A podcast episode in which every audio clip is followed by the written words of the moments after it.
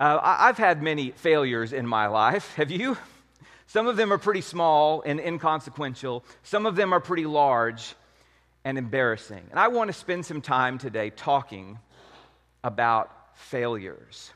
And this is part of a series we're going to do this month of December called God with Us. We're playing off of our year long theme called With, and we're taking the name given to Jesus, Emmanuel, God with us. We're going to walk through these stories in the first few chapters of the Gospel of Luke. Because these are not ideal stories. This isn't the kind of story you would write if you were making up the beginnings of the Savior of the world. And they're stories filled with failure and disappointment. They're stories just about ordinary people, nothing special about them. And they are stories of celebration. And so, what we'll do for these next few weeks is talk about how God is with us in all of those circumstances, starting with God with us in failure. So Luke begins his gospel reminding us that all of this happens during the time of Herod. And this is not just a nice little historical placement to help us see where we are on the timeline. This reminds us that the story of Jesus starts amid great peril and danger. Herod was a tyrant. Herod came to power by murdering members of his family. So when we read about his order to murder people later, that wasn't new for him. Everything that we read happens with a great threat from the outside, actually from the inside. Herod, uh, the king of the Jews, he is a tyrant, and he's no, he's no great leader of his people. So, so Luke places the story in that time, and he begins his gospel story in this way. In the time of Herod, king of Judea, there was a priest named Zechariah who belonged to the priestly division of Abijah. His wife Elizabeth was also a descendant of Aaron. Both of them were righteous in the sight of God, observing all the Lord's commands and decrees blamelessly. So the story starts out by telling us some details about these people, Zechariah and Elizabeth. They are kind of important people. They're from important families, upstanding families. They've, they've got the last names that can get you in the right door, the right kind of connections, pillars of their community. And Luke tells us that they are righteous and blameless and obedient. But all is not well in their world because in the next verse, Luke tells us that they were childless because Elizabeth was not able to conceive, and they were both very old. Not just old, very old. We'll leave that to others to define what exactly that might, the cutoff for there might be. But uh, we know that their, that their inability to have children is not one of their fault. You know, sometimes we look at this and say, well, whose fault is that? What moral failure has happened? We just read that they were righteous and blameless. Nobody's at fault for this, but at this point in their life, They've decided, obviously, that the ship has sailed on any chance of having children. They're very old, and I imagine them in their younger years dealing with the disappointment of watching all of their friends beginning to have children and they could not. And I know that they grieved that and may even have continued to grieve that even into their old age. But at some point, they must have realized that children were not going to be part of their lives and had to grapple with a new reality. And we know from the time that Elizabeth would have been held responsible by society for their inability to have children. That the blame would have rested entirely on the woman. It's not quite that way now, but there are still some vestiges of that too, and how we determine uh, who's at fault for those kinds of things. So their life has not turned out the way they had hoped, but they have decided on a different path. So Luke continues by giving us the exact story that happens in their old age. Verse 8 Once, when Zechariah's division was on duty and he was serving as a priest before God, he was chosen by Lot, according to the custom of the priesthood, to go into the temple of the Lord and burn incense. And when the time for the burning of incense came, all the assembled worshippers were praying outside. So, what we know about Zechariah and Elizabeth, they live out in the hill country, and he's going to commute in for two one week periods a year and stay at the temple lodgings to be on call, on duty for priestly service. And he's one of the divisions, he's in one of the divisions of priests, named after Aaron's sons, the original priest. So while he's there for one of his times on duty, Luke tells us that he gets chosen by lot, so kind of rolling the dice, and he is going to go and render special service in the most holy place by burning incense. This is how things worked for priests when they were on duty. Everything right now, pretty standard. But what happens with Zechariah when he goes inside is anything but standard because Luke continues the story by telling us about this encounter. So Zechariah goes inside. No one's around. Everyone is on the outskirts of the building praying. He's inside and he encounters an angel, a messenger. And he's afraid. And so the angel has to say, Don't be afraid. And the angel tells him something he would never have expected. The angel tells him that his wife Elizabeth will have a son, and they are to call this boy's name John. And because of John, many will rejoice, because he will be great in the Lord's sight. And this boy, the angel tells Zechariah, is not going to be any boy. He's going to have some special restrictions because he has special service. So he can't drink alcohol because of his special service. He will be filled with the Holy Spirit before he is born. Essentially, the angel shows up and said, Hey, Zechariah, your kid's going to go into ministry too. And that doesn't always go well when people hear that conversation. How, let, put him in finance. Let him be an architect. Let him be a lawyer. Something else, not this. I know what that's like. But John is going to bring people back to their God, says the angel. He's going to prepare the way for the Lord. Startling revelation. How does Zechariah respond? Well, he responds by a question. He says, How can I be sure of this? I am an old man, and my wife is well along in years. It's a fair question and concern, isn't it? Zechariah is basically saying, Listen, I know you're an angel, but um, do you know how biology works? I, I, don't know if you've noticed, but we're pretty old. Like, we thought about this for a while. It's not going to work out. So, how are you telling me this? This doesn't make any sense. It's an understandable question, but it's not the right response, is it? Because the angel says to him, I'm Gabriel, and I stand in the presence of God, and I have been sent to you to speak to you and to tell you this good news. And now, you will be silent and not able to speak until the day this happens. That means when John is born. Because you did not believe my words, which will come true at their appointed time. That was a mistake.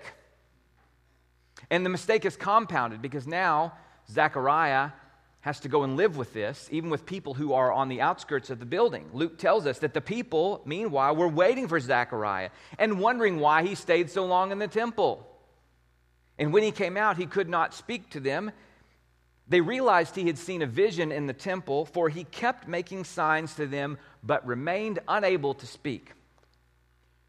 This is not just a private failure where just the angel knows about it. Now Zechariah has to go outside all these people who are going like, where's this guy been? He's taken a while. How long does it take to burn incense really? Is he okay? What's he up to in there? So now that's this embarrassing moment where he has to go and essentially play charades to convince people he has seen an angel. And I just imagine how they responded to that. And I just imagine that not everyone immediately understood it and accepted it. Oh, he said he's seen an angel, huh? He doesn't seem like he's in his right mind. His private failure became pretty public as everybody began to talk about the priest and his encounter with the angel. And this part of the story ends with uh, them returning home. Verse 23 When he was finished with his temple duty, they go home, and Elizabeth, after five months, remains in seclusion. And she says this The Lord has done this for me in these days, he has shown his favor and taken away my disgrace among the people. She has this response of thankfulness, of relief almost, that God has taken away her disgrace. But what about Zechariah's disgrace? He's still in the middle of embarrassment. He still can't speak. This guy has failed on numerous levels, and at this moment, he's still living with it. Can we talk about some of his failures for a moment? I mean, first, here's a, here is a priest who doesn't seem to know Scripture. I mean, Zechariah, don't you know the story of Abraham and Sarah? Don't you know the story of Rachel? Don't you know? Haven't you read the story of Elkanah and Hannah? Don't you know that sometimes an angel shows up to people who can't have children and tells them they're going to have children? Didn't you see the flannel graphs in Sabbath school? Didn't you see the PowerPoints, Zechariah? You don't know your scripture? This is how God works. Here's a priest who doesn't seem to know scripture. Here's a leader who seems to be afraid. He's not just a random person, he's a priest. And yet, when an angel shows up, you would think, well, of all people, a priest should be able to recognize an angel. But he's afraid. And the angel has to calm him down. And then here's this leader of the people who can't even go and speak to them on behalf of God. That's his job as a priest. The leader who's afraid. And here's a person who's in a high standing family with an important last name, pillars of the community, who's now embarrassed himself. he has to go outside and make all these crazy hand signals to try to convince them of what's happened. Don't you know, after the people witnessed that? Don't you know they were on Facebook making little cryptic posts about him? Don't you know they were in their private snap groups talking about this priest who'd done this? Don't you know that when they left services, they went out to lunch and gossiped about him? We know how this works. It's a disgrace. He is embarrassed, and everyone is talking about it. And aren't we glad then that that's not how the story of Zechariah ends. So the time comes later on, and John is born, and he is to be named. So everyone is celebrated. They've come for this joyous occasion, and they're trying to figure out what to name the child. And people say, well, should it be you know, Zechariah? That's a common practice. You name a baby boy after his father or grandfather. And somehow Elizabeth knows she speaks up first and says, No, his name is to be John. So even though Zechariah can't talk, he has communicated to her. And the people don't take the woman's word for it. We won't get started on that. And so they look at the father and they say, Well, no, is, this, is she right about this? And he's making these signs and he's saying, His name is John. And in his act of obedience, he doesn't say his name should be John or is to be John as far as Zechariah is concerned, he is naming the reality that's already been decided. His name is John. And so, despite his public failures, here is a moment of important obedience where Zechariah demonstrates that he's understood. And when the time comes, he says, His name is John. And so, immediately, he can speak again. And what happens? Verse 65 All the neighbors were filled with awe, and throughout the hill country of Judea, people were talking about these things. See, they'd been talking about his failure, they'd been talking about the weirdness of his encounter, they'd been gossiping about him. You know they were. At the end of this story, they are talking about his family in much different ways. They're talking about the faithfulness of God. At the end, people were filled with awe and talking about these things. His public disgrace turned into public redemption. Because, friends, you know this God's faithfulness is always greater than our failures. Aren't we thankful for that? Did you know that sometimes good people, even clergy, have doubts about God's promises? Did you know that sometimes leaders are very afraid and fail because of that. Did you know that sometimes people with very prominent last names who have important positions in the community make very public mistakes? It happens. And when that happens, we are tempted to focus on our embarrassments and failures. We're tempted to focus on our moral and ethical failures, on our failure of courage, on our failure in our marriage, in our family, in our relationships.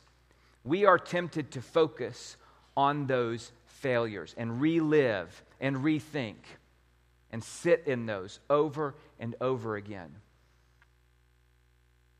John Calvin once wrote that it was a great relief to Zechariah to know that the faithfulness of God is not made of no account by his shortcoming, but indeed falls out all the greater at last.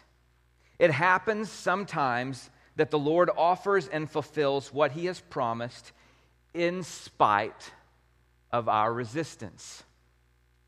So when you have failures, you should repent and you should make amends where it's appropriate.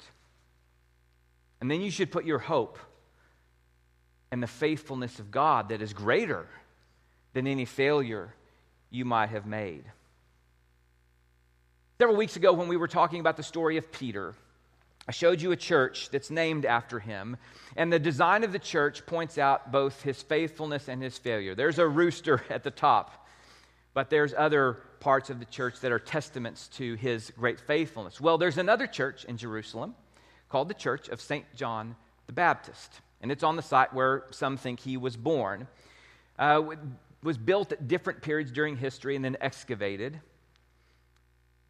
Inside the Church of St. John the Baptist, there's an archway with an inscription on it. And the inscription says this Benedictus Dominus Deus Israel. It's Latin for blessed be the God of Israel. You know where those words come from?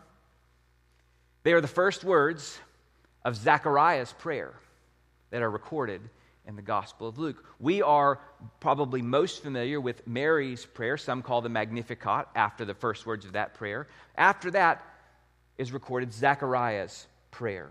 And it's a very eloquent prayer. He praises God for his faithfulness and his mercy and his salvation. He is thankful that he can serve God without fear. Zechariah, in the end, he's a wise, faithful man of prayer. And his failure in that moment, unfortunately, is what's recorded in Scripture, but it was a blip on the radar of his life. Here's a man who has spent time devoted to God, who knows the faithfulness and mercy of God. And if nothing else, he's had nine months of silent reflection on the faithfulness of God. And so at the birth of his son, he pens a song talking about the faithfulness of God. This song has been translated and arranged and sung throughout Christian history. That is a part of Zechariah's legacy as well. So I want to leave you with the final words of his prayer that are recorded in Scripture.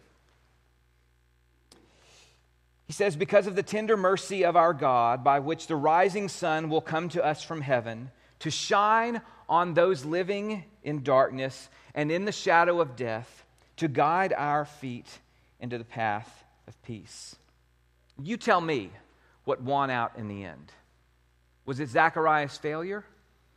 Or was it God's faithfulness? And so, as we process our many failures,